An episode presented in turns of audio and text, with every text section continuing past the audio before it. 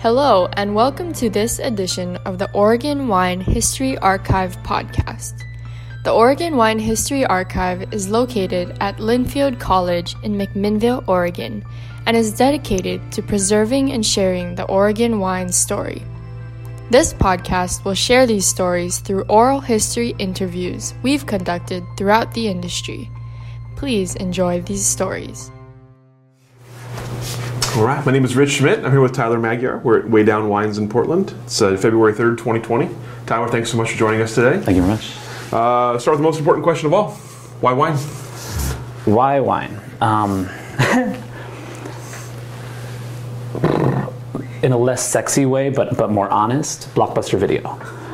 Um, there were like two video shops in my town and two record stores, and the idea when I was a kid, long before I could consume alcohol or was knew anything about food, um, the notion of walking into a place where someone who's now about my age or, or even younger, who seemed you know old at the time, you could walk in and they were a specialist and they could guide your experience. I can't tell you how many times I've been in a video shop um, from high school or you know and, and younger, uh, and spent two or three hours looking for a movie to watch.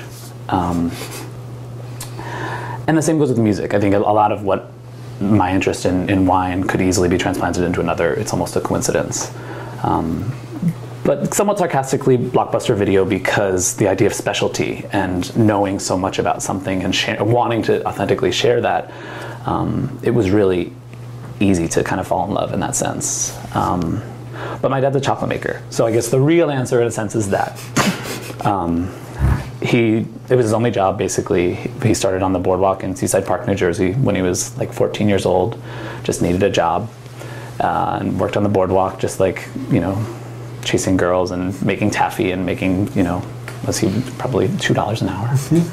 And um, you know i grew up in that shop. So the connection to blockbuster or music stores or retail or anything like that is really just the fact that like i had no choice. I was forced into this we I grew up in a little like small kind of well-to-do beach town, and um, my dad was one of the only people who didn't get on the train every day to go to New York to sell bonds.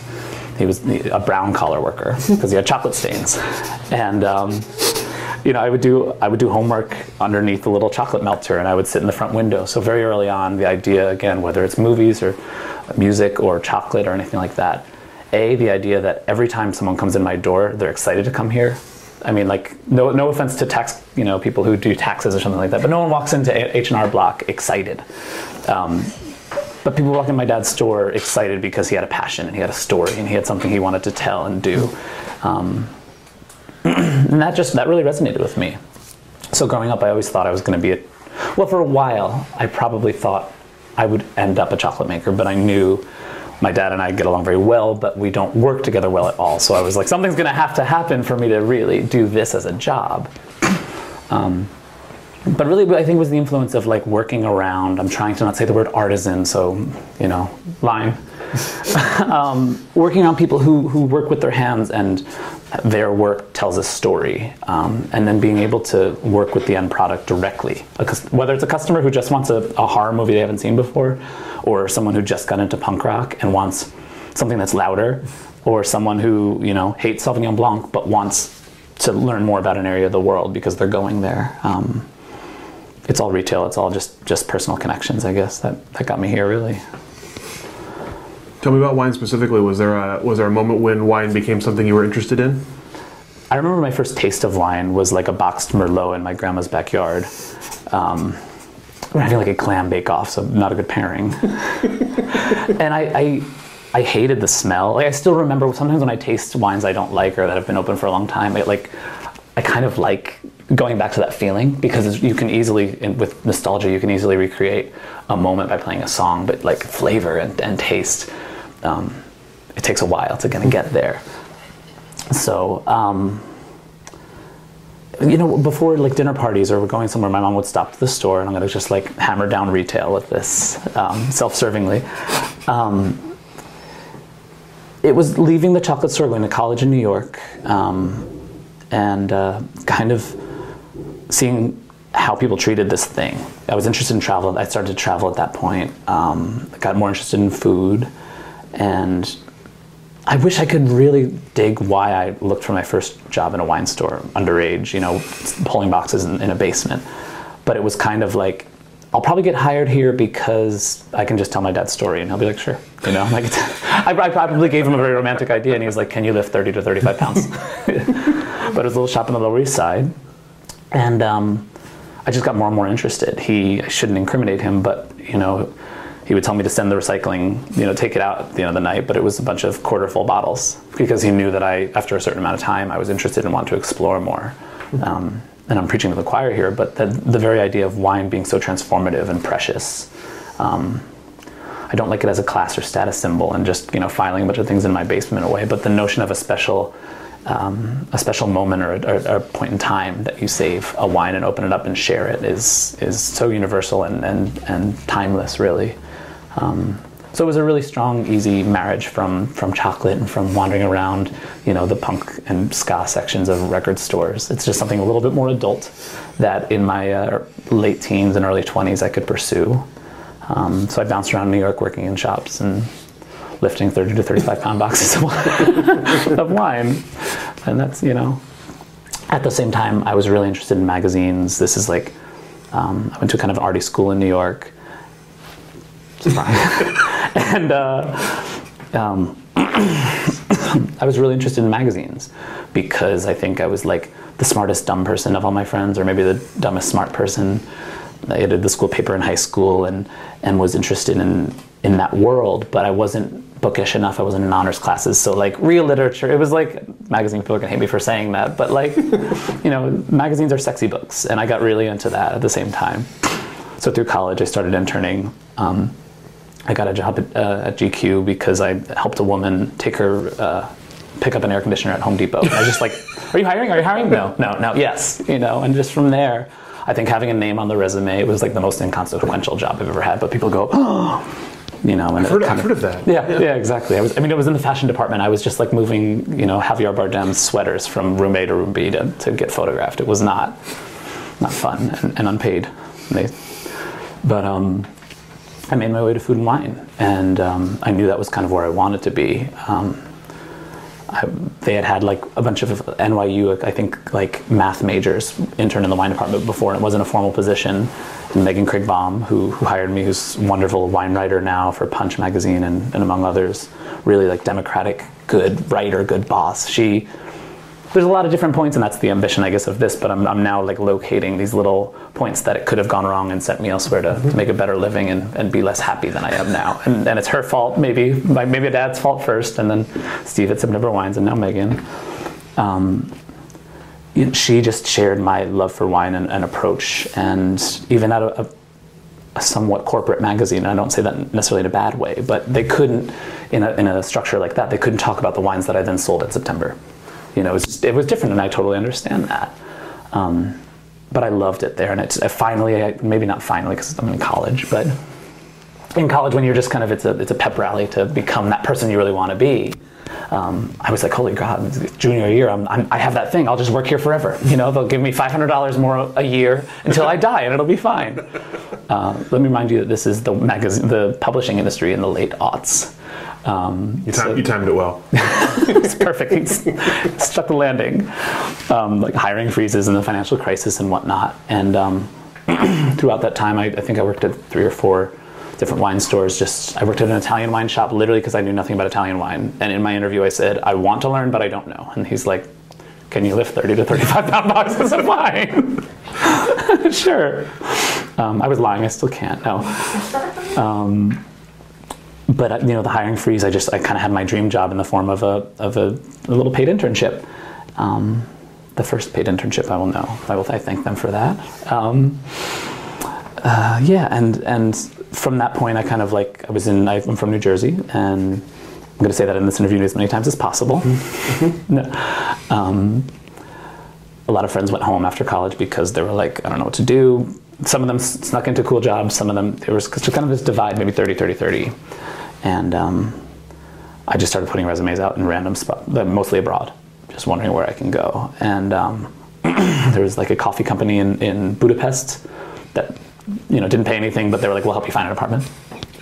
And there was like um, I don't know, like an English teacher in the Netherlands, and I love the Netherlands, in Amsterdam, and and I just kept on thinking France. I had we had an exchange student briefly when I was younger, um, which was really great. My dad, you know, as much as he can be bullheaded and kind of of his own mind, he was really open-minded and like made sure that I traveled a lot as a kid and took me around. And then, you know, when we had this exchange student, it wasn't like a fancy rich person thing. You know, it was just like, yeah, we have an extra bedroom. You can come here and, you know. So a kid from Paris came and stayed with us when I was younger. Jumping timelines pretty bad here. It's perfect. But uh, I, I, I had an old girlfriend in college who studied abroad, and I always like resented in myself that I had a lot of hustle in college in a sense because I mean I had fun, I did cool things, I, I but I just was like I had a part-time job and an internship and school, and you know I, I got good grades except every every year I'd get like a D in some class because I took on too much. Graduated fine, you know all of that, but with all this kind of career woe and, and where am I going at some point I went with friends to Canada, like help them photograph a friend's wedding. And like maybe a couple weeks after graduation, I had like, you know, 30 or 40 applications out different places, and a family in France answered um, to be an au pair. And I was like, eat, like, I'm cutting the line to get a, a decent visa. I get money, I get to live there, I love kids. And she's like, we have, you know, someone who like cooks and, you know, really down to earth family, of, obviously of means, but um, really lovely family with two twin boys, and I went and like was just their buddy, and I drove them to practice, and you know I was supposed to stay nine months, and I ended up staying three years.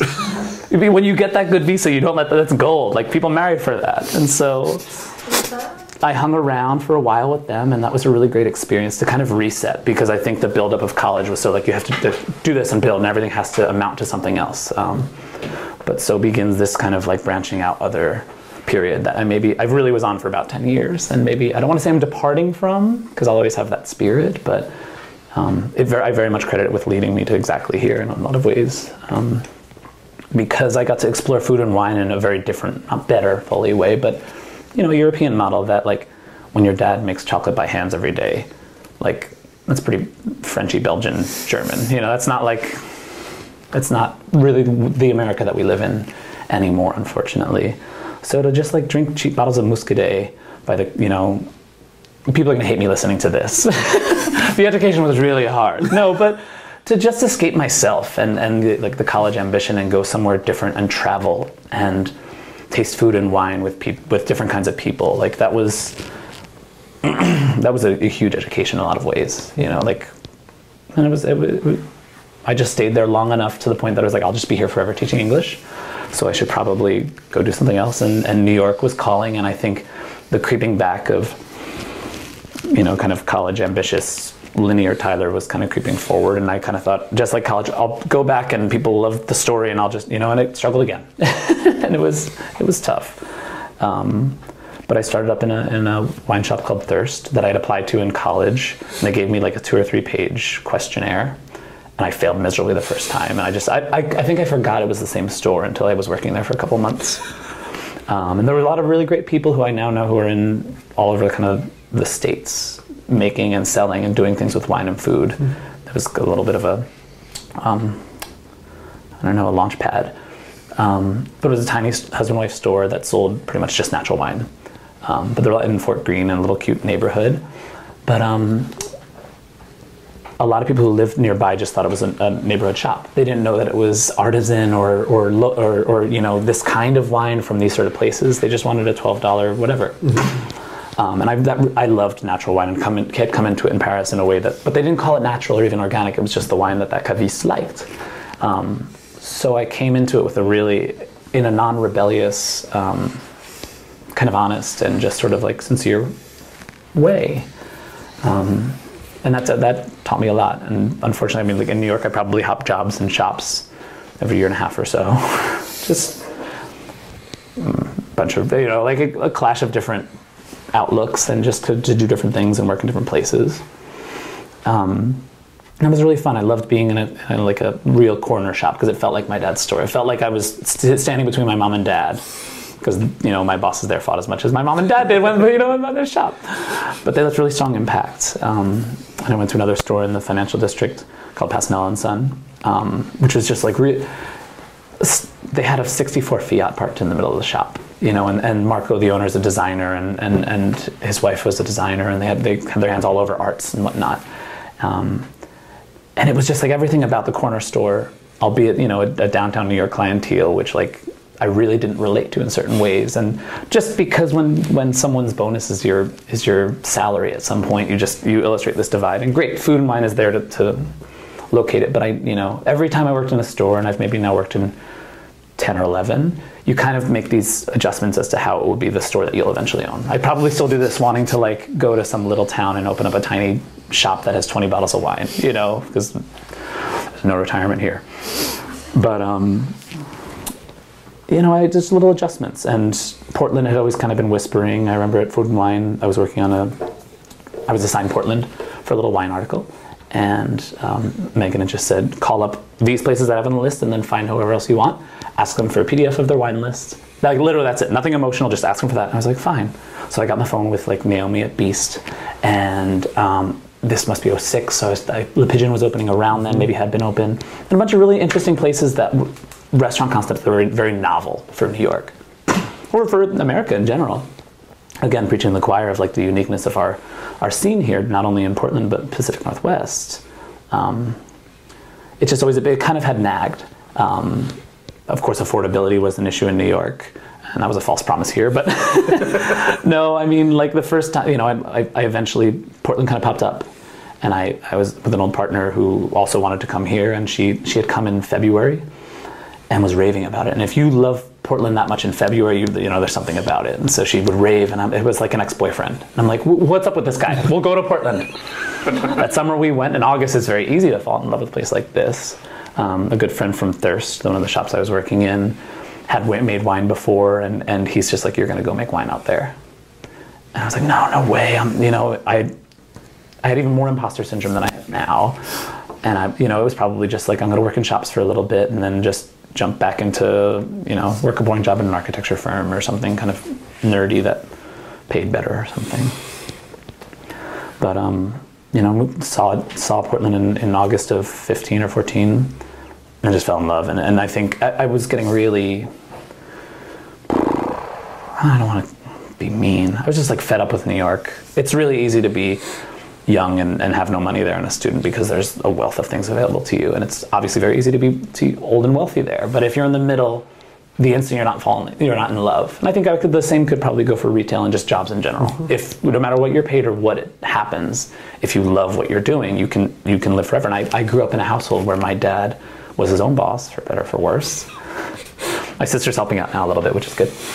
Um, and it's you know there's a lot of kind of misleading ideas to do what you love mm-hmm. because mm-hmm. not everyone can afford that not everyone lives in an environment where you can even find that thing but my, my addendum would maybe be do what you love within reason you know and but pay your bills and things like that and so i came out here just kind of like to restart um, mm-hmm. just like france and i think i was a little bit more refined but a little bit more messy at the same time um, and started working on some like fancy stores in a sense, like fancier than New York in a way. Just you know, Vinopolis and, and Liner and Elsen, where they really hammered down like we tasted so so much wine and sold to a very well heeled clientele, and, and, it was great in a lot of ways because I, it was a new test of that knowledge, that kind of like local shop knowledge. Um, but that same kind of thing that would go come and, and go every three or four years of like I'm never going to work up and do anything else in this. I'm never going to make more money. Um, I wish I like remembered the feeling in a sense of like that brought me to production. I mean, I remember the events in a lot of ways. Part of it was we're in wine country here, you know, 20, 20 minutes down the road, up to, you know, 20, 30 miles down the road, you're standing on soil. And in New York, you're talking about soils to people who really don't just want a Sancerre that tastes good or a Burgundy that makes them look good um, to someone else. And it's so estranged from that process. Mm-hmm and walk, walking through every cave and you know if you a winery here a cave they're all pretty you have to like wine to, to be entertained by it. But all the same um, i felt pretty estranged from it in new york but i just loved the stores and my clientele so it was fine in a sense. But i did feel that and I, I wanted to challenge it at some point. I'd been in stores long enough that i had to do something new and same with portland especially in stores where i'm just shipping well priced wine across the country.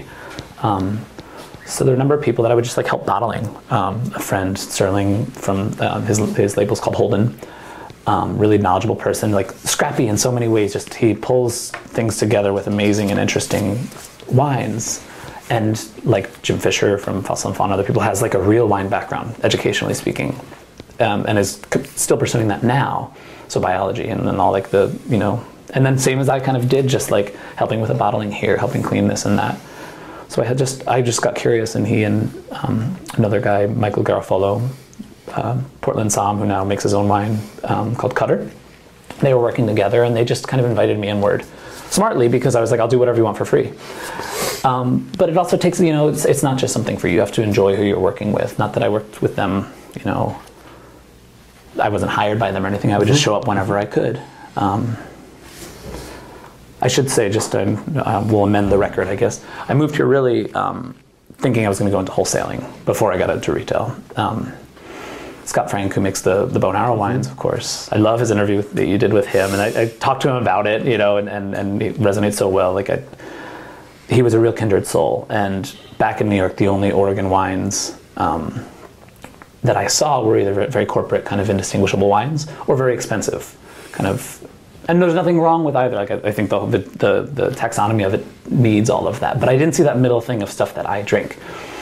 And we sold like we sold Rhinestones, his Pinot Gamay blend, and like that's in my Hall of Fame forever because it was democratic and it was interesting and it had a pretty label and people liked it and it upended expectations of wine should be. And you know that was maybe wine number four in a list of a hundred of just like things that changed me, or, or mm-hmm. you know my my little stack of empties that just tell the story and talk a lot less.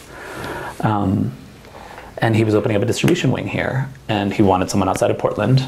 Um, and someone from Chambers Street, great store in New York, mm. recommended me to him. I flew out and um, like did an interview with him with his daughter climbing all over him in a, in a restaurant, you know, and he's just, it, it, was so good because he interviews the way that I'll, I'll hope to one day interview. And he talks about wines the way I love talking about wines. Um, and we just talked about like punk rock and music and, and work ethic and ideas. And so I'm a terrible salesperson and I did awful at that job. Um, that's no surprise to anyone who I've sold wine to or to Scott. Um, but it exposed me to like to the market here properly. Everyone who sold wine in Portland, um, some of the producers just incidentally. Um, so again, like reconciling that, realizing, oh God, I'm not going to have a career in this. I can't do it. Tiring of retail to some degree. It just was this perfect storm of basically really moving into production was like this is my my last little test to see if I if I fit here, mm-hmm. and not because I, I didn't feel that I felt discluded, but because I thought I'd done what I needed to, and I'll retire to Astoria or well that'll be too expensive by the time, but you know I'll go, I'll go to Idaho and have a little wine shop when I'm whatever age, when I retire at 94.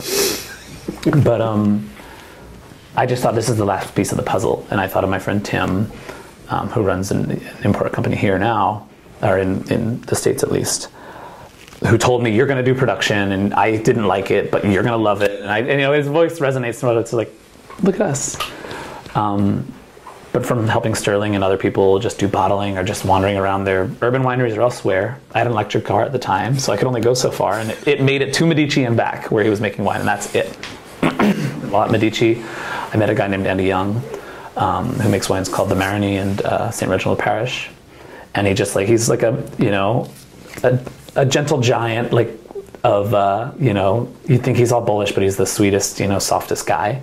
Um, who walks over with a sparkling base and he's like, I've been working on this. It's not gonna be ready for three or four years. What do you think? And I was like, whoa. And it was just a little con- point of contact. Nice, down to earth guy who liked the same wines as me. Um, I'd started growing more weary, warrior weary. Line. bored of retail. I was bored of retail. And so um, I guess 2017. Yeah. Um, I saw Andy at a tasting, or Sterling's birthday party, and then at a tasting, and he kind of mentioned, "No, I might be making wine in the city now, moving out of out of the valley." And I said, "Great, because I have a, an electric car that can't go very far." I was just like, I'll, "I'll visit you sometime," you know. And I biked down, and it was here where I was moving. Um, the Springwater corridor is just here, connects us to Portland. It's like eight miles to downtown. Um, and I just showed up one day, kind of intrigued, and I asked him some questions, and he said, "Hey, can you grab do that over there?" I said, "Sure," and just really like naturally, I was like, "Can I come back tomorrow?" Not, I just had a breakup, you know, amicable, decent, you know, not heartbreaking, but still difficult in some ways breakup, and was kind of taking off another layer of skin to kind of get at who I, who I am and what I want to do. Um, so I showed up every day for a good long while. It's like the we always quote high fidelity record stores. Like I hired these guys three days a week. That was six years ago. They just kept coming back, and that he, he really needed me. And not to be self-important, but he definitely needed me that year in scaling and in being in a different space. And I really needed him because I was just I had time and and passion and I had tasted a lot of wines. Mm-hmm. So we just we mellowed each other out, or just kind of completed one another in a certain way. Um, and that harvest, you know, I didn't have a car anymore. I just had a, a bike, so I would leave Liner and Elsen at like six or so, bike down here, um, help him out. We'd start at seven or eight or so and work until three or four in the morning, and I'd bike back home and sleep a touch. Go to Liner and Elsen. I'd sleep under the desk in the back of the shop. You know, we got our lunch breaks, which was nice. So I set an alarm. I would like wolf down lunch, and and I think that was a real turning point because when you do something that sucks and you love it, you have to listen to that um, it's up to you the triangulation of surviving off of that and, and finding something feasible. But like, it sucked, and I loved every second of it. And and I'm you know I'm, I'm young and new in this. I'm on my third vintage, you know, in 2020, and there's so many things that suck, and I love it, and I'm coming back, and, and it's just like that kept it kept sucking, and I kept thinking it was awesome. So I, I just followed that voice in a sense. So we finished the vintage together. Um, and he kind of worked some things out to where he could hire me full time for the next harvest. So I gave my notice at Liner um, that summer, I guess, and started with him down in Methven, shared you know proper winery with their own wines, and then um, four or five different tenants. And um, you know, I had a little beat up pickup truck at that point, but we were just doing so much work. I lived on a tent, like on the vineyard in a tent, basically for all of harvest. Um, you know, they have like a fancy. They, it's not it's not a helicopter pad. It's like a area of grass that like helicopter tours would sometimes come in and I would get a text and be like helicopter's coming. So I'd like wake up after finishing work at three in the morning and the helicopter's coming at whatever I'd move my tent over to the side and you know every day I would like put on my boots with a tooth you know my toothbrush in my pocket and just march up like I live there you know and I think they know that.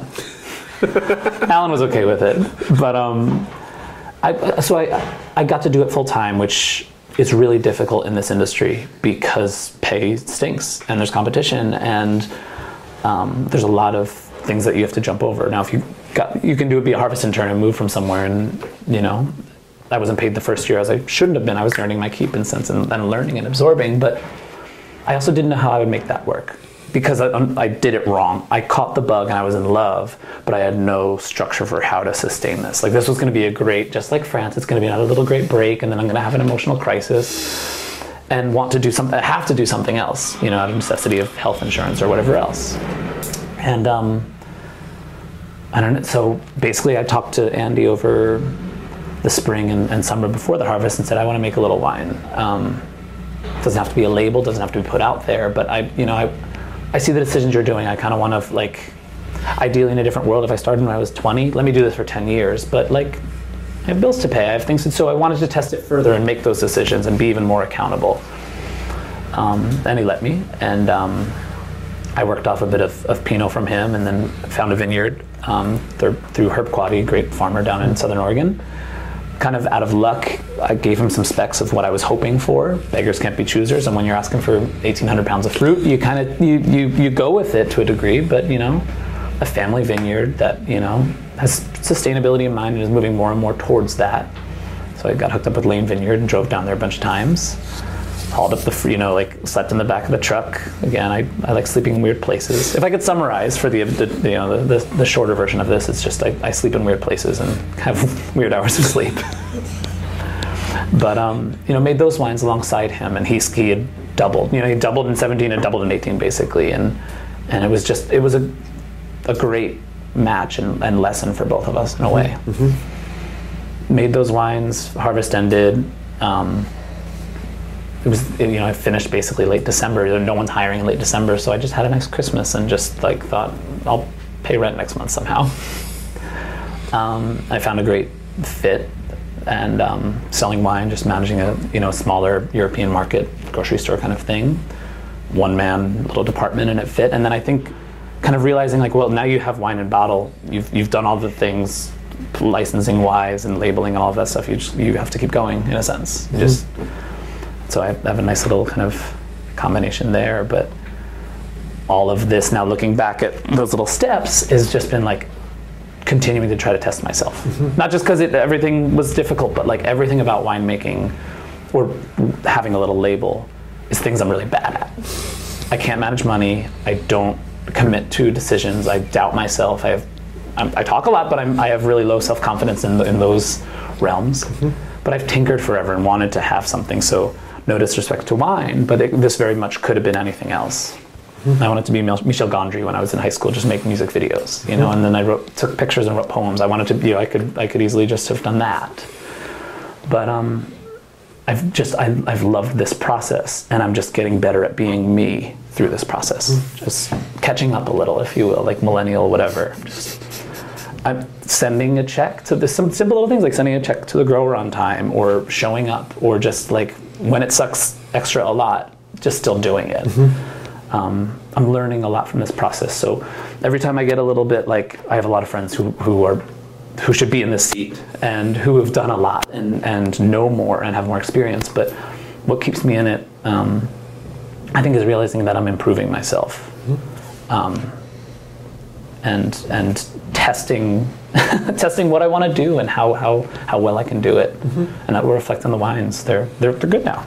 Then they'll get better because I'll just know how to do it probably better. But I think the product really, selfishly, in five and ten years will be, I think, someone who's more comfortable with themselves and someone who's better at doing those things because I, I don't, um, I don't, I, I think the, the, I guess the method of going to school for it and then working for twelve dollars an hour for how many years in the kind of classic Valley model is, is great. But there's these other voices. You know, the only I didn't want to, to sit and talk with you because I, I felt undeserving of the that space. But I think making room for different stories and different people who have different methods, like um, I'm not far along enough to, to give advice to anyone, but there's there's like a Tyler right now on his bike biking to a cellar because he loves it, and like do it. You know, like it helped it. It saved me. It, it, it saved me in a lot of ways, and uh, it's really cool to sit here, not thinking I would. Absolutely. That's that's the answer to why wine, That's I guess. Good answer. That's a good answer. So I'm, I'm curious. You mentioned your kind of the your, your difficulty, the, the committing, difficulty committing, and mm-hmm. difficulty like feeling like you have to change. You have, you have to change it. So what is it about the sucky part of wine that keeps you makes you happy? Like why does it want you to make you want to come back? part of it's directly related to mine and part of it i think is just process based the process based part is like watching my dad at one point he's like you know staying up sleeping. We lived a mile from his town but he'd sleep there. And we th- i thought that was silly when i was a kid but i get it now. Sleeping in uncomfortable places. It's a generational thing. And he's just the more chocolate i make the more chocolate i have to sell. Um, so just testing myself where i could be comfortable you know like I was in a rough place for a while, just feeling really down on myself. Not special, you know, but but feeling really crappy. And you know, my Sunday Mondays off, I would always like take care of the house on Sundays, and on Monday have an existential crisis, and just can't wait to get to work so I can be distracted from myself and distracted from the fact that I don't like what I'm doing sufficiently. I don't feel like I'm building something from that. So like there was a tank in California, that one right there, um, that a retiring winemaker was selling like for cheap and I didn't see where it was in California. This is a couple weeks, two weeks ago maybe, and um, she was, you know, it would allow me to basically double production from last year. All of last vintage can fit in that, you know, and um, the test of self, the con- confrontation of self, in a sense. Um, sure, it would cost some money, but it would be less than buying. I knew I had to buy something this year, so in, in two and a half days, I drove to Santa Maria, California. It's like 80 miles north of LA on my own and just like slept in the worst hotel of my life. But every single time it's that story and the narrative and it's not it's not fake and it's not disingenuous because like there's plenty of that's that's the story I'll tell when I'm pouring it for you because you know there's people who have better vines than me and more experience and my terroir I think is that confrontation of self. My for right now especially is is that story of me just standing in front of you with something that means the world to me and hoping that a little bit of that resonates mm-hmm. in a sense. So like the non-wine related version of, of, of what you're asking is, is just like seeing how far I'll go and learning that discipline um, in terms of owning a business, in terms of representing myself, in terms of trusting my instincts and also learning when I'm wrong and all these things that I probably could have and should have learned. But instead, I was like writing poems and riding my bike in Paris. but then with wine, I think it's just it's a fact. You know, I I call the winery monument, um, not in this grandiose sort of way. And I I, I guess there's a guy Sebastian who, who um, works with Marcus Goodfellow, Cellar Wines, and I, he's like, "What are you going to call it?" Um, I was like, "Permanent Peace." At first, it was "Permanent Peace" because it was a lyric from the National, and I love that idea. I've always struggled with permanence, and I'm very sentimental in so many ways. Everything is drawn out with me, and um, and it just didn't sound like a winery. So that was the name of the wine. And then I thought, monument. Every time I made something that I love, I did a little collection of poetry, um, and, and I had like a photo blog that I maintained for like eight or so years. And when I took a picture I really liked, I called it monument. The idea being, it's to me something small that stands for something larger. It could be, you know, I have this rock that I've owned forever, and it's probably my favorite possession.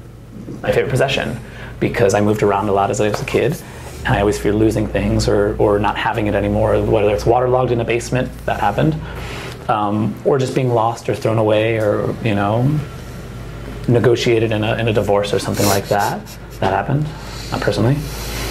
Um, and the wines are that. It's funny because it's ephemeral and it's fleeting, and once you drink it, it's gone in a sense. But um, the, the ambition of this project very much, I think, is captured in that word. And I think also, in a sense, when people hear oh, monument, every time I say it, the shoulders go up, and I'm just like, no, it's it's it's modesty.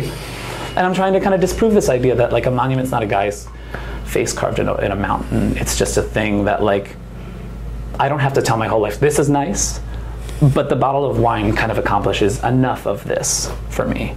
Um, I did it in a lot of senses so I could like I, I, made you know the first vintage 1300 bottles just so I could have six of them. Two to keep, one to drink, one for my mom, one for my dad. In a lot of ways. And my dad had a, an anniversary for their 30th year for his store, and I, I walk up and surprise him. He cried, I'm gonna cry. Um, and I hand him the, the, bottle and I said, Year one for your 30. Um, that's that's the monument. That's that's my heirloom. Whether I have kids, whether I have a store, whether I have a brick and mortar, whatever. Um, I want to be able to leave the room. I'm talkative and I enjoy this, mm-hmm. but I want to have something that stands for me and for the people who led me here to whatever this here is. Mm-hmm. Um, and I want it to say a little bit of something. I don't want it to dominate the conversation. I want you to enjoy it. I mean, do the math 1,300 bottles, someone is going to get engaged, pregnant, break up, and then and and, just, and the rest are just drunk. but like it's it's it's making something, whether it's furniture or or taking a photograph or a book, is allowing yourself to step behind a camera and watch life happen in a sense. And that's been the privilege.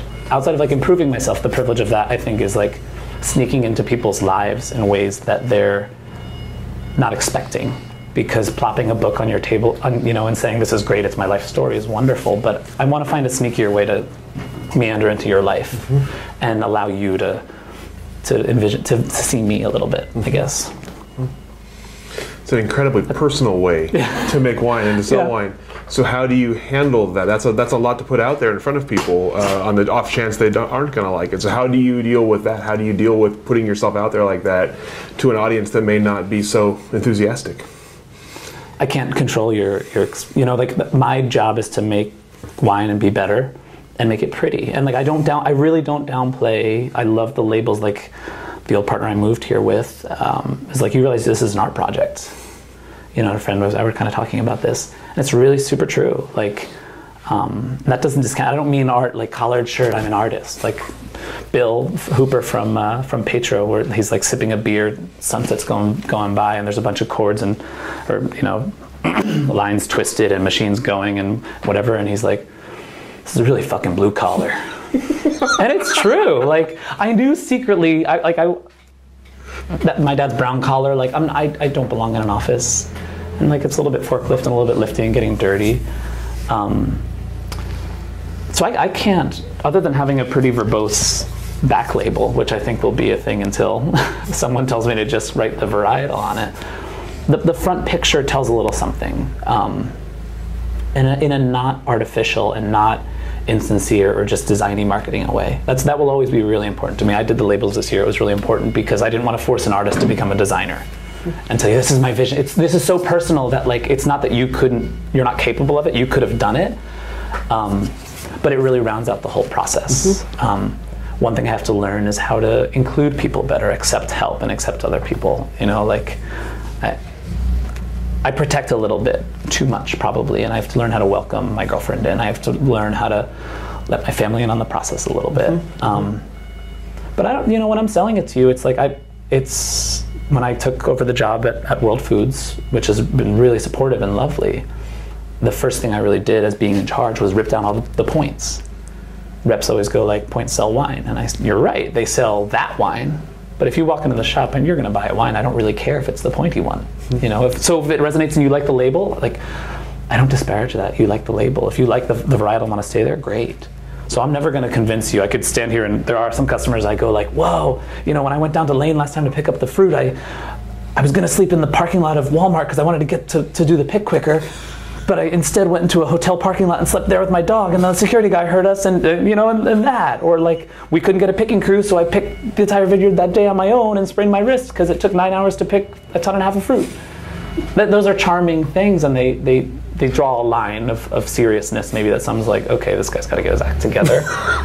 but refining it through the ridiculousness of me, like I inherit that's the DNA of my dad. It's just I'm here, and if like I'm not gonna say if you like me, you'll like the wine, but um, what really resonated this this year and last is someone said like I, I see you in these wines. It could be spiritual. It could be the label. It could just be like seeing pictures of harvest and, and seeing me, someone that they believe in, or like really enjoying myself. But I'm in these wines, you know, and and the, I have to distinguish it with a story and with myself because there's a lot of people, other people who, who use those vineyards. Great, great winemakers, and I'm, my wines are not better or worse. It depends. So I, this, you know, this wine or this this wine in the sand is the division between me and my effort and you. And if you don't, you know, it's okay if you don't like it or if it doesn't resonate or if it doesn't mean as much as it means to me, because there's somewhere someone being interviewed about a beer that they make that I'm just sort of like it's fine. But that's imp- that's important. Like if three percent of people like are knocked out of the park, and then my you know sharing the wine with my mom, and she's like, no, it's no, it's wasted on me. My palate's not good. Mom, try it. Like you have this is really important to me. You have to try this wine. Um, and she did, and she said, I actually really like this. you don't have to say actually. You get to say you like that, and that's great. Well, it's, it's different, you know, than your wine friends who could tell you why you like it. It's like, no, you liked it. so that brings you back to the record store. You don't have to have a pin in your in your lapel or a you know a, an earring. I sound like a boomer right now. You don't have to have a safety pin in your ear to love punk rock, and you don't have to have a film degree to have a film resonate. You know, this is this for now is my medium, mm-hmm. and when I put a cork in it.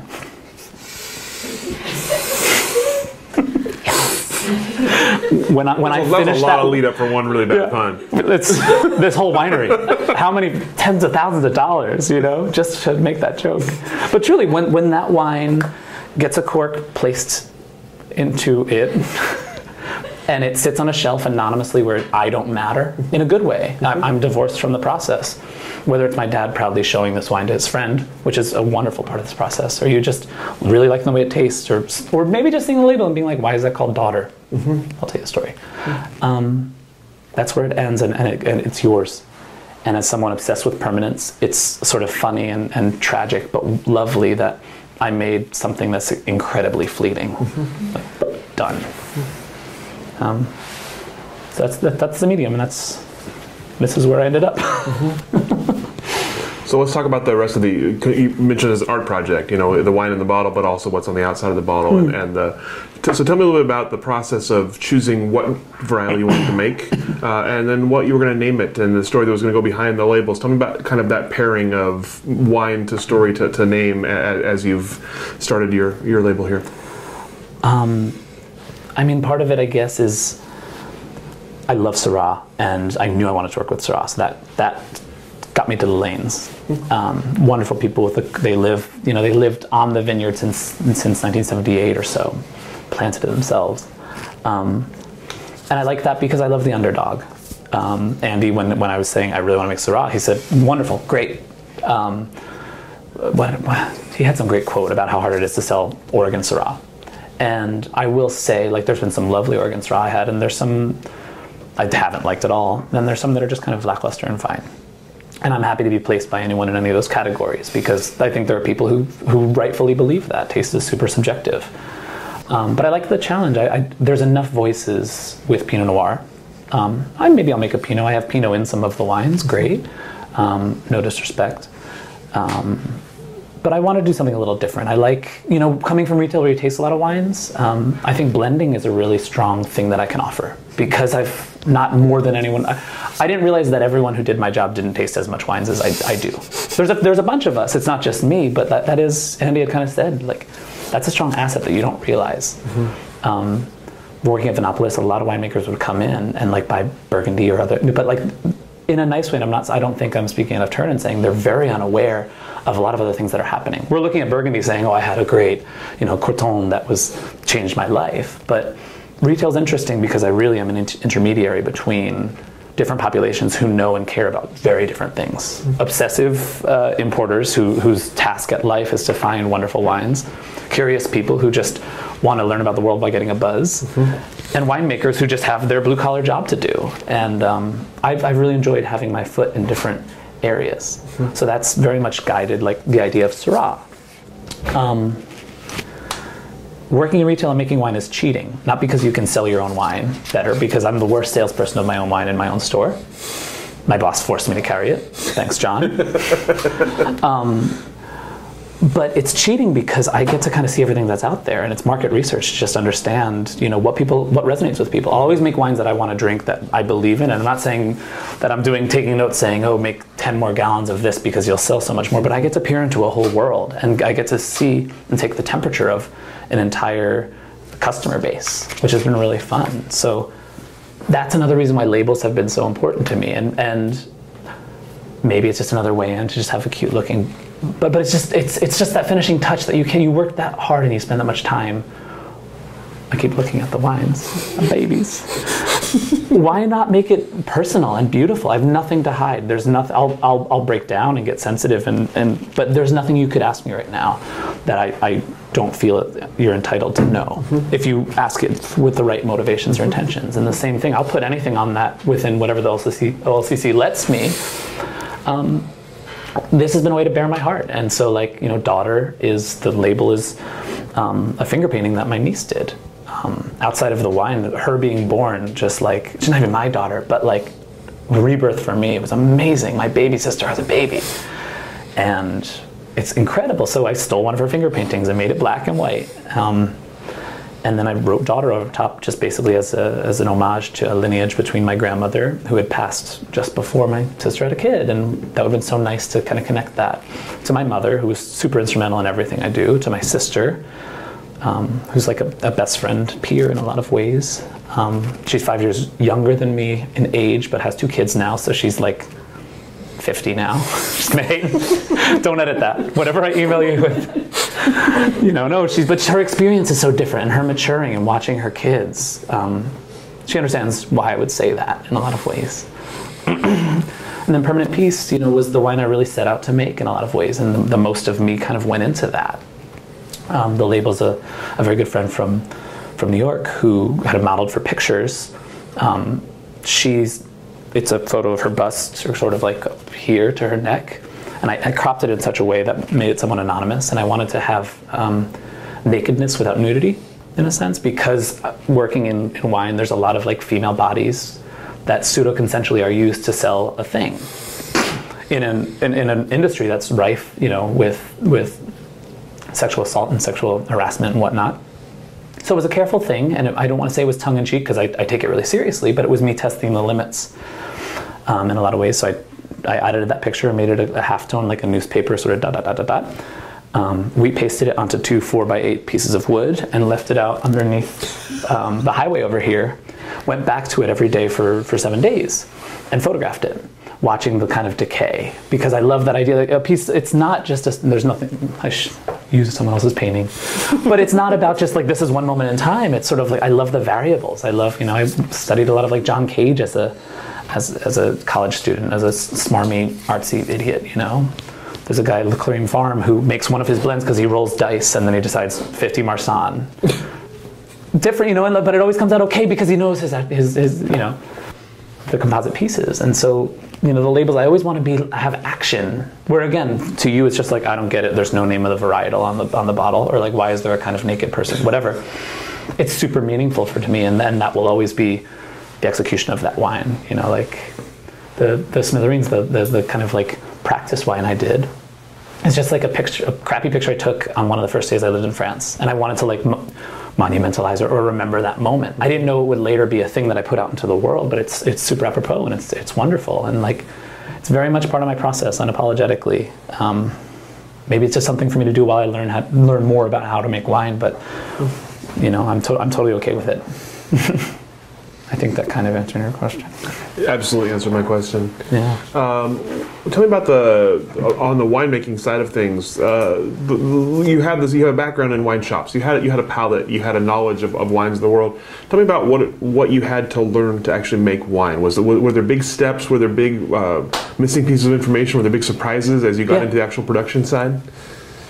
It's everything's like way harder and way easier than you'd think in a lot of ways. Um, and part of it, like you can't divorce the person from it because it's a lot of it's just trusting your instincts and then committing and being thorough. And like, you know, there are times that I drove once I moved back into Portland that I drove an hour to Methven because I thought I left a gauge wrong and I was going to lose the vintage. You know, there was a time when bottling permanent peace. Um, I saw a little leak and I was like, great, the track lever's not on right. It's about to burst. I'll lose the entire thing. And I just like ran around, grabbed someone's dirty tank, cleaned it out fast and this and that. Turned out to be a tiny, tiny hairpin hole in my actual tank, which would have been totally fine. But committing to what you're doing and trusting it and doing it, someone's going to censor and totally or, or totally contradict me and they're right to because like understanding bacteria strains and looking at healthy you know native yeast form you know um, colonies or cultivating yeast or whatever you do in winemaking is really really important. Um, but it was like kind of addressing that like oxygen is a big issue but in certain ways there's times where oxygen is okay. The first time we were over bottling and we took over a lid i was like what are you doing? And it's like it's a it's we do that you know like that's that's part of it. It's not good we shouldn't do it too much. Um, i've really enjoyed like i've really enjoyed um, like taking labs and learning more about the biology and the other things behind it um, i'm a very hands-on person though so like when i do something i kind of have to learn and know why i'm doing it so nothing against classroom winemaking but I can already answer that question that I'd have of myself. I'd like to go to school, to be honest. I'd like to take formal classes in a really unnatural setting. I mean, in terms of not in a cellar, but also recipe based conventional winemaking.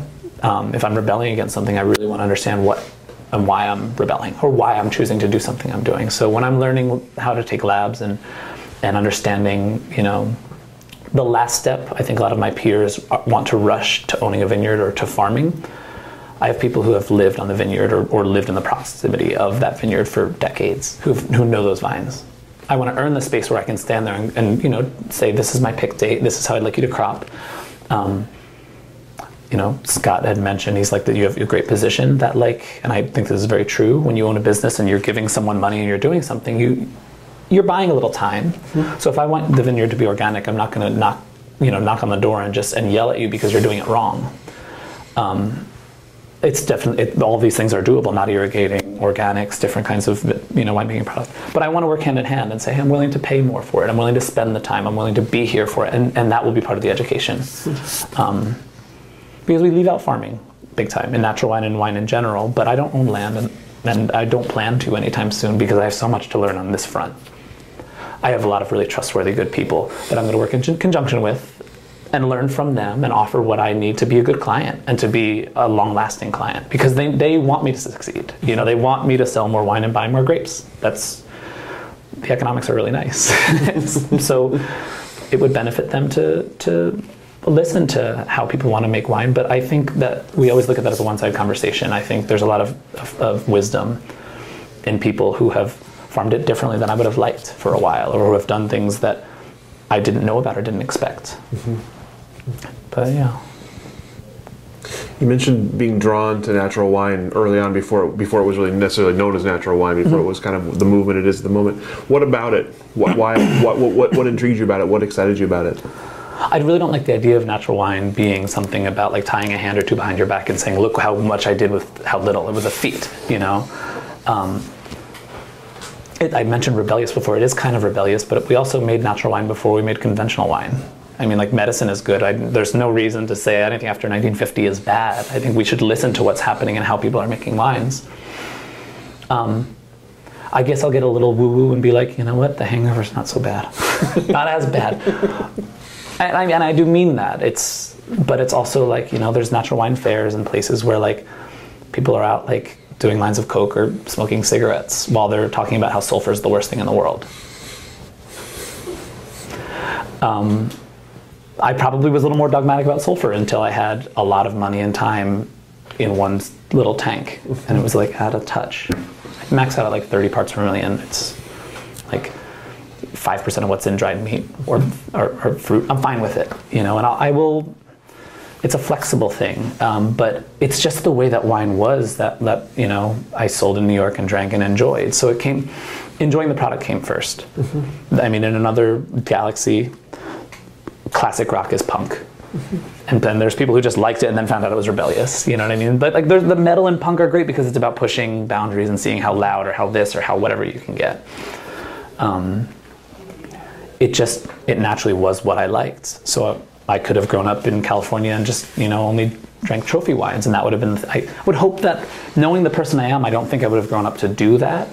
But I can't. You know, I don't blame anyone who kind of grew up in that environment. So I want to be as inclusive as possible in letting people know that there's like a seat at the table to drink and make and talk about these wines to understand how elastic food is, how elastic and important politics are. Um, and I don't want to isolate anyone. I'm going to take risks and I'll say things. I'll, you know, just like a lot of my peers, I want to take, you know, have opinions. But someone else who works in the cellar was like, I don't know if I'd want to do this interview because like a couple years ago I, I, had different motivations or different ideas about things totally valid but like i hope i, I want to watch this in five years and be like nope you don't do that anymore you're wrong i'm hungarian like i need to prove myself wrong that's part i'm growing and i'm learning and if in five years I'm, I'm doing exactly the same thing in the same way and i haven't been heartbroken in some way um, i hope you know things go well i hope wines taste good but my long-term goal is to really learn from it and, and, and confront myself. And the space that I occupy with that of minimal intervention or whatever you want to call it, um, I, it might be wimping out, but it might be me branding it. I call what I do like sincere Oregon wines, because it's it's just like natural wine is not just a cellar; it's a it's a farm. I said before, like terroir. I am part of terroir, not in some way, but like I'm part of that product and if we want to make natural, good, or honest wines, we have to look at the people who sell them and how they sell them and, and things that are kind of boring but really necessary. Like how we, you know, Assemblage is a great organization in the Valley now um, that talks about inclusion of, of female voices in, in wine. Um, and there's so many other things in terms of including other people because that's a lot of, I think that's what will keep people engaged in a thing that keeps on growing, but like more seats at the table are a good thing. Not just because they're more more more wallets and pockets and empty glasses, but um, natural wine has done a really good job of that in a lot of ways, of letting people who have a different vocabulary or a limited vocabulary talk about wine production and the wines that they like. Um, but I think we have to be careful because I don't want it to be a popularity contest or, or a contest at all. Um, so we'll, we'll see in a lot of ways. Mm-hmm. But Tell me about the Oregon wine industry that you came into. What was what were your first impressions of the industry at large, and, and perhaps how has that changed? What does it look like now versus what it looked like when you got into it?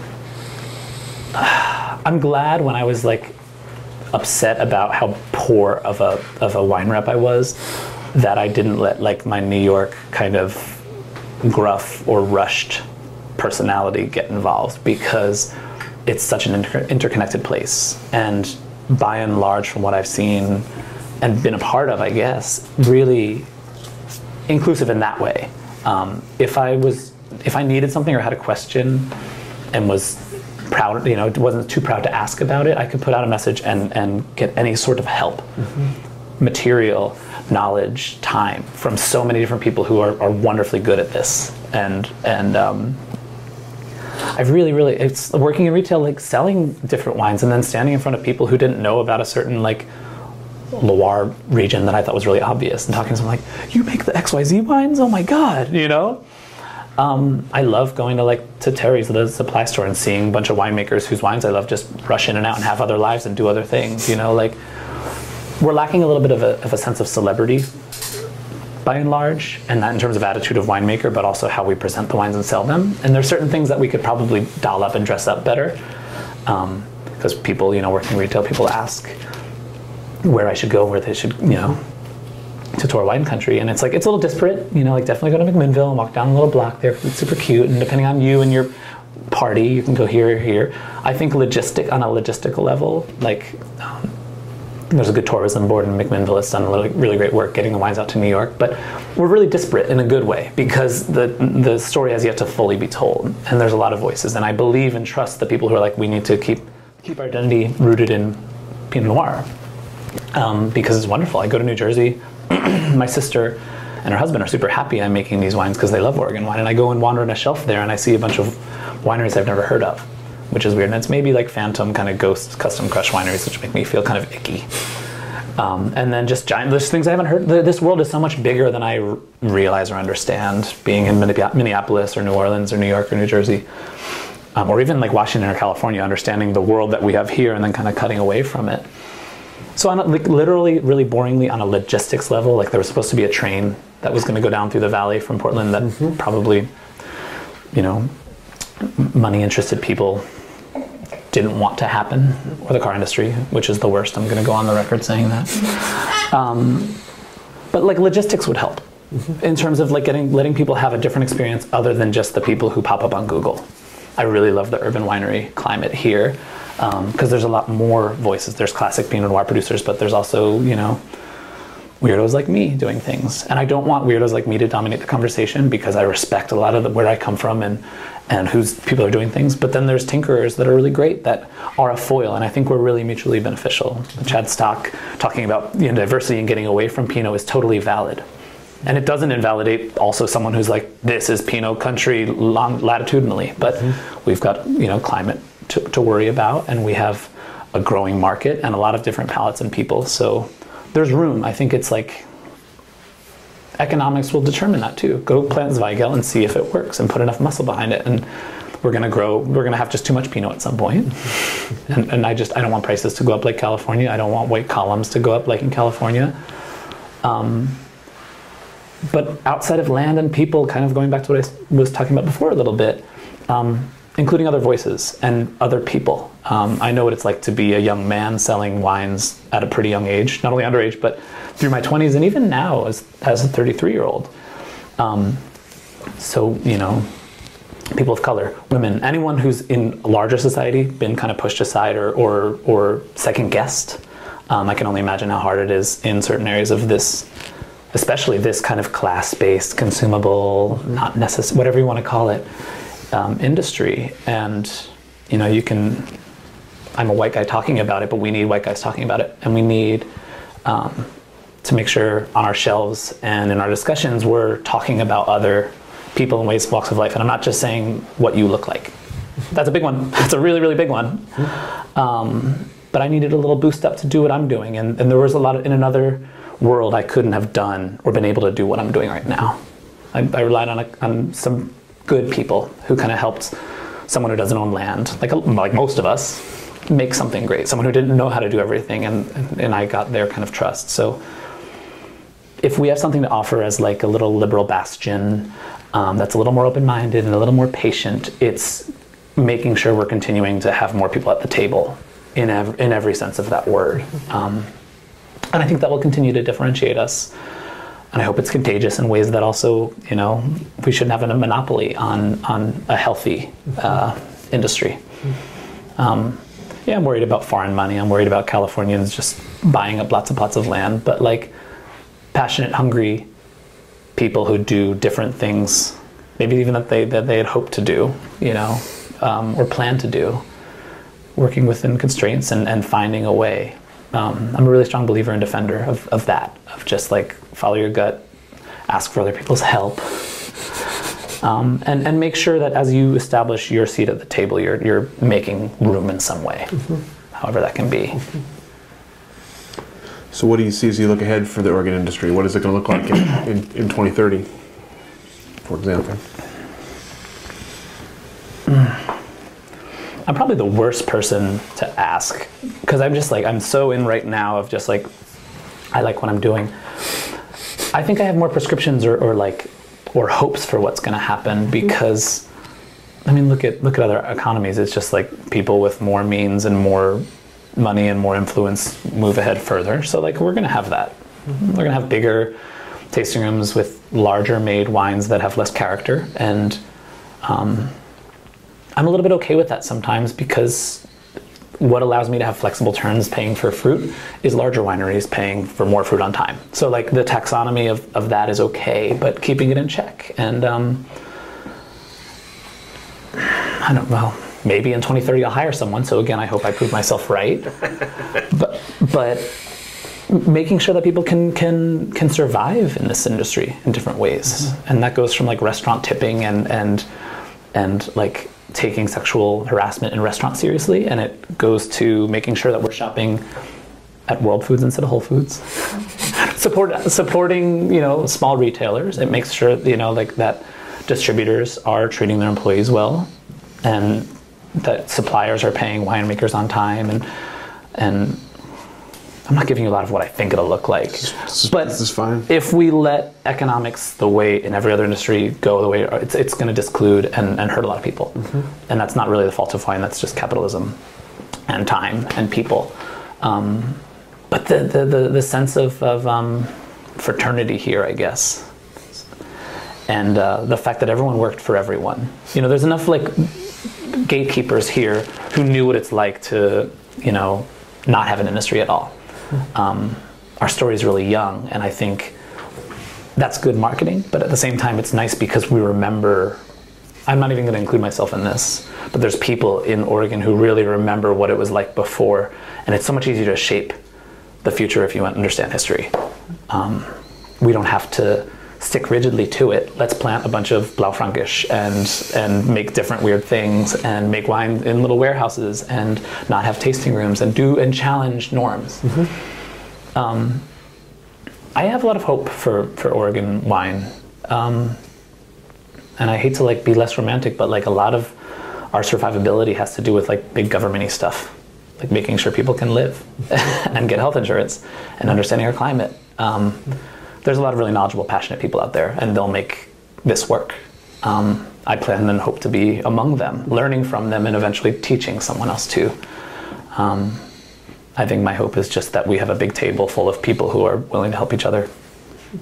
rah rah rah. It's a very nice vision, though. It's it's better Yeah. than some we've heard, so I appreciate that. Yeah. Are people more negative or positive about that?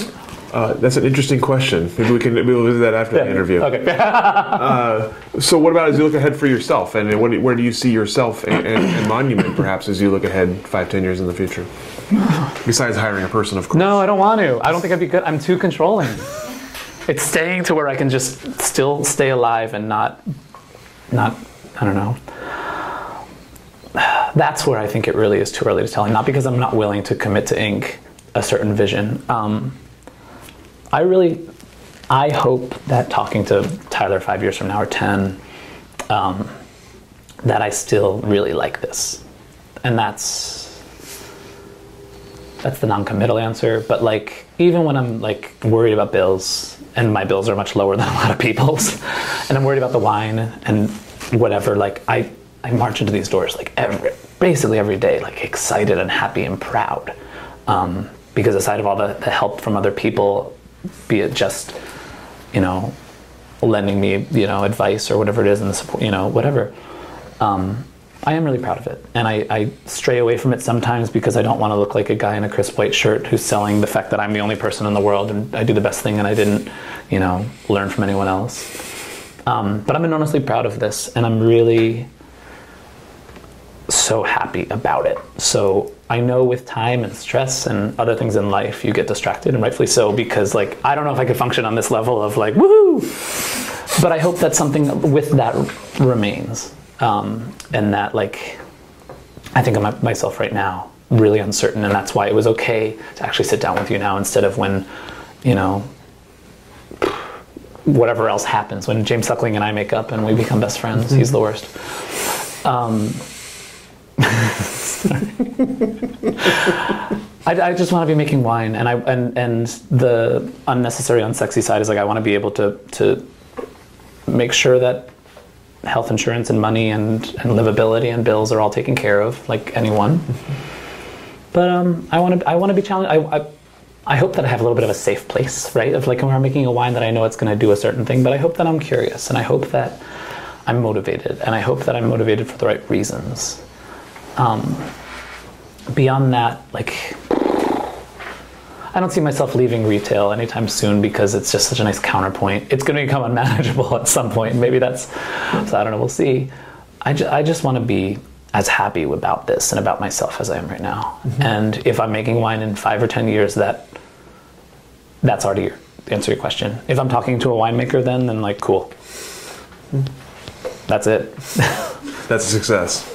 Yeah, making wine and being happy. And uh, there's privilege there. There's like all sorts of like more, you know, difficult things to, to manage and, and go up against. But yeah, being a part of something and, and believing in it. That's where I hope I am. What about uh, as you expand? Are there other things you want to work with? Other varietals you're excited to try? Other styles you're interested in making? Are, are you thinking ahead that far, or do you have like goals in mind when it comes to that? I mean, part of it's just scale in a sense. Like, I really want to get the wines into New York and New Jersey. Um, popular market, New York, and difficult market, New Jersey. But it's important to have it in front of friends and, and not like have to dawdle with, with shipping and, and logistics and all of that. So I know that's not a varietal, but like a lot of it's just making a little bit more of, of XYZ wine where I have to trust myself more and, and, and scale up. You know, 110 cases in 18, 220 last year, so effectively double, mathematically double. This year will be more, but it's like I'm not gonna, you know, I, I made a little bit of that orange wine in, in 18. I did another little project this year. I, I want to always have a little like pet thing, whether it's a, a style or a grape or something. And I don't know the proportions, but I want to always kind of have that main little meat and potatoes, and then something else that I'm reaching out and being curious about. Um, skin contact wines are, are, are vogue, and I've always really liked them, and I don't need to like. That will be part of it. I can commit to what I'll never do. This will be fun. I don't ever want to make a sparkling wine. No sparkling. Okay. It. I don't. I don't like sparkling wine really. And I wanted to put my. I wanted to see if I was brave enough to say that. Five years It's on. now. It's on the record now. No sparkling wine. Okay. Probably not a rosé either. But um, mm, a dream dream varietal. Well, like last year, I did a, a Sauv Blanc, Chever, uh, like Chevrolet style Sauv Blanc Chardonnay blend that was sort of motivated by other wines that I had loved. So when I say I'm motivated by France or Burgundy or something, it's less like it's it's more like a specific wine. Like my cellar is just a bunch of things that I sentimentally are attached to that are probably overaged at this point. but you know, like Laurent Saillard, great, you know, someone who I got to know in New York who ran a restaurant and then um, moved to France and, and started working off of the Clos Roche Blanche winery where I always loved. Um, I found out about his. He was he only made a Gamay that I loved, and his son who went to school in this little area of Brooklyn, from you know near my my shop. I was like, hey, I'm not gonna do the accent. Papa is going to fine. Papa is going to do a new wine. He's do white wine. I'm like, no way. Like, yeah, it's a blend, Chardonnay, Sauvignon Blanc, and I'm like, ah, I love that. Cool. And it's like, Lucky You became one of my favorite wines. So like, my little tip of the hat is not, you know, is to. He was a person who just like worked in restaurants and made wine, and, and he and then another Eminence Far, um, Eminence Road Farm Winery in upstate New York made, you know, if they were here, I would never be making wine because I would be satisfied to work for him. He makes Cab Franc and Gamay and Chard and, and Gewurz and whatnot. Um, wonderful New York style wineries that he just worked in marketing in New York forever and then moved up and just wanted to like ice fish and makes wonderful wines that you should check out. They're really great. um, I love Muscat. I love Gewurz. I'm not afraid of floral whites. I'll put that in writing too. Um, yeah, I like underdogs. I like tricking people who think they don't like something to at least open up. And that's maybe like work for myself, but maybe then there's a lot of, you know, there's a lot of producers who work with underdog varietals, Ovum, Brianne Day. Um, and I tip my hat to to Minimus, um, Scott Frank. Um, I should just keep on saying names. Mm-hmm. I tip my hat to people who, who do that because they also lead the way to me working with a more legitimate or a more fashionable, and I don't mean that in like mm-hmm. style, style, like style, not stash. I don't know, not stylish, but so yeah, maybe Gewurz, maybe maybe Muscat. Mm-hmm. Um, oh yeah, I want to tinker. Well, We, we appreciate you going with the French accent, by the way. That really, really, really lends a lot to the story. I think. uh, I am actually from France. I uh, I was born in Beaujolais. Pretty solid. Pretty My father always chocolate maker, chocolatier.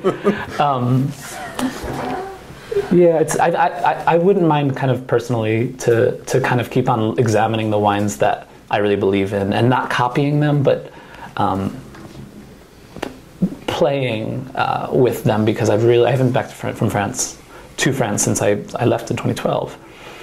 And now that I can have wine in hand, that's really cool. And I'd love to kind of walk up to Laurent and be like, I'm not copying you and I'm not trying to steal your style, but like, we did that over there, you know?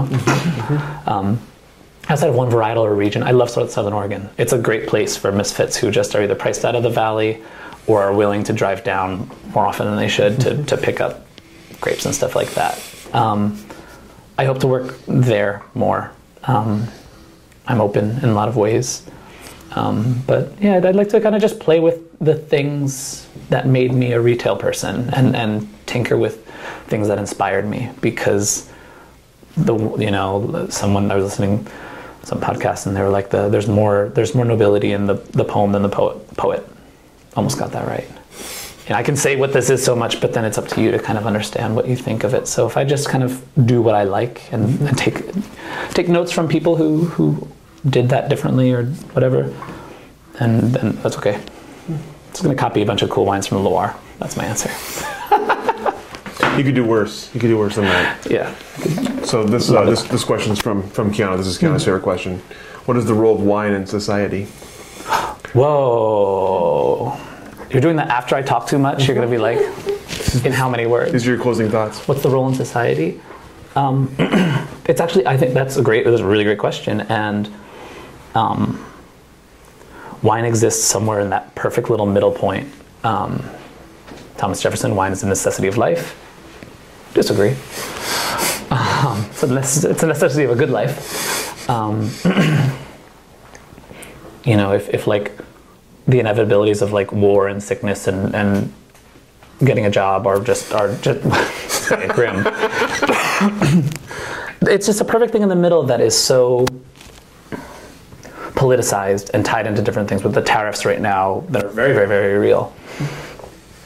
Um, we're, we're not a necessity um, in strictly a survival sense, but because of that, there's a great opportunity to see how we use it as a as a model and as a as a as a, a, a means of expression. Um, I don't want to sell stocks and bonds, like. So if it's something that after, the end of a, uh, you know a difficult day we kind of go to to just relax, or if it's a thing to like understand a culture or a or a cuisine better or a place, um, wonderful. But I think the fact that it's often just made out to be kind of a luxury good.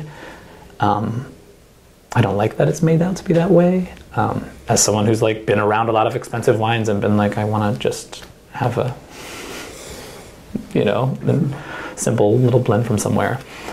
Um, the opportunity because the odds are a little bit against us. It, and it's our own fault for making it a luxury good. That's what I mean by that. The odds are against us because everyone's like, it's not necessary. It's not hot water and food. Um, there's an opportunity there, I think, to to show that something of real meaning can be made of that industry and of that product. And in wine, there's truth, right? Like uh, being a little tipsy and, and, and, engaging with someone is not the worst thing.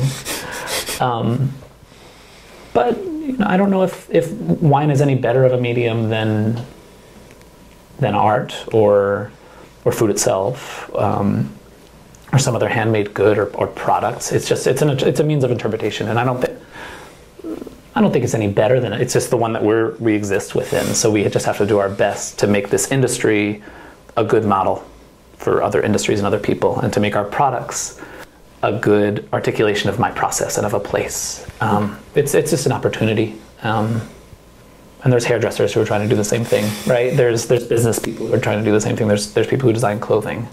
Um, so maybe seeing ourselves as not as unique and just another means, another language, um, isn't the worst thing. We're, we're, we're just like other things. We're fucking blue collar. Fucking blue collar. Bill! It's awesome. Uh, that's all the questions that we have for you today. Is there anything I didn't ask that I should have asked? Anything we didn't cover today that you'd like to have covered?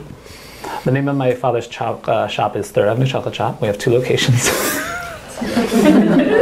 Is there an email address, a website? my a my sister it's really great that like my he was estranged from my sister for a, a little while and she had her kid first kid and, then second and she's come into the fold and this is super super new. Um, and worth saying again because who knows where, where she's at. Um, but she's kind of assumed that role that i always was always kind of presumed of me being the firstborn being the son and all that stuff and i see her doing it. So you know during the, the during harvest one one year I just called him and I was like, "It's cool. It took me it took me a while, Dad, and it doesn't look the same, but I'm doing the same thing you're doing." And it's true. It's totally. It's absolutely true. You you become your parents and you do what they do and whatnot. I just chose a different medium. No, but if you're on the Jersey Shore, go stop by. He'll, he'll name, give you the, something. the name again. what do they? What do your parents think about your your choice of, of vocation? Um, surprisingly, my mom. No, what did I say? This is surprisingly good. um, my mom's happy because she knows I'm happy. Like happy, healthy, safe is what she's always said, and like. She, she's so supportive and lovely, and she would she would be okay with anything as long as I'm sleeping well and all you know, and and taking care of myself. And it's been nice for my dad because we really butt heads on so many things and don't see eye to eye necessarily. But I've noticed on the phone, you know, on the phone when I'm talking about things that's going on, maybe there's a little machismo in there, but he sees me doing what he did. And there's a different level of respect and understanding in the same way when you have your kids and you talk to your dad about being a parent. You're like, yeah, you're here now. You know, maybe I'm here and that's fine. But he, we have a different language to speak, and it, it has helped him speak to me with me better, um, but also it's helped me appreciate him and what he and my mom did, the sacrifices they did, the the because there's you know the the joyful like you know I cry during uh, acceptance speeches at the Oscars, and there's not a lot of that in this, but they're the little moments that are your version of album of the year or or whatever are really small, and it's like saying something to your dad about it, him like asking an intriguing question, you know. Um, they're happy. I'm happy. Excellent. well, thank you Thank so you. much for your Yeah, time thank you, today, guys. for your stories, uh, for all your wonderful thoughts. We'll go ahead and uh, let you off the hook. Thank you for joining us for this edition of the Oregon Wine History Archive podcast. And thank you to all the supporters, partners, donors, and interviewees who have made our project a success. Be sure to check out our website at OregonWineHistoryArchive.org for more interviews, plus photographs, wine labels, and more. And stay tuned for more interviews as we tell the story of Oregon wine. The Oregon Wine History Archive podcast is brought to you by the Oregon Wine History Archive at Linfield College. The executive producer is Kiana Anderson. Producers are Rich Schmidt, Rachel Woody, Stephanie Hoffman, and Camille Weber. And a special thanks to all the Linfield Archive students who have contributed to these oral history interviews over the years.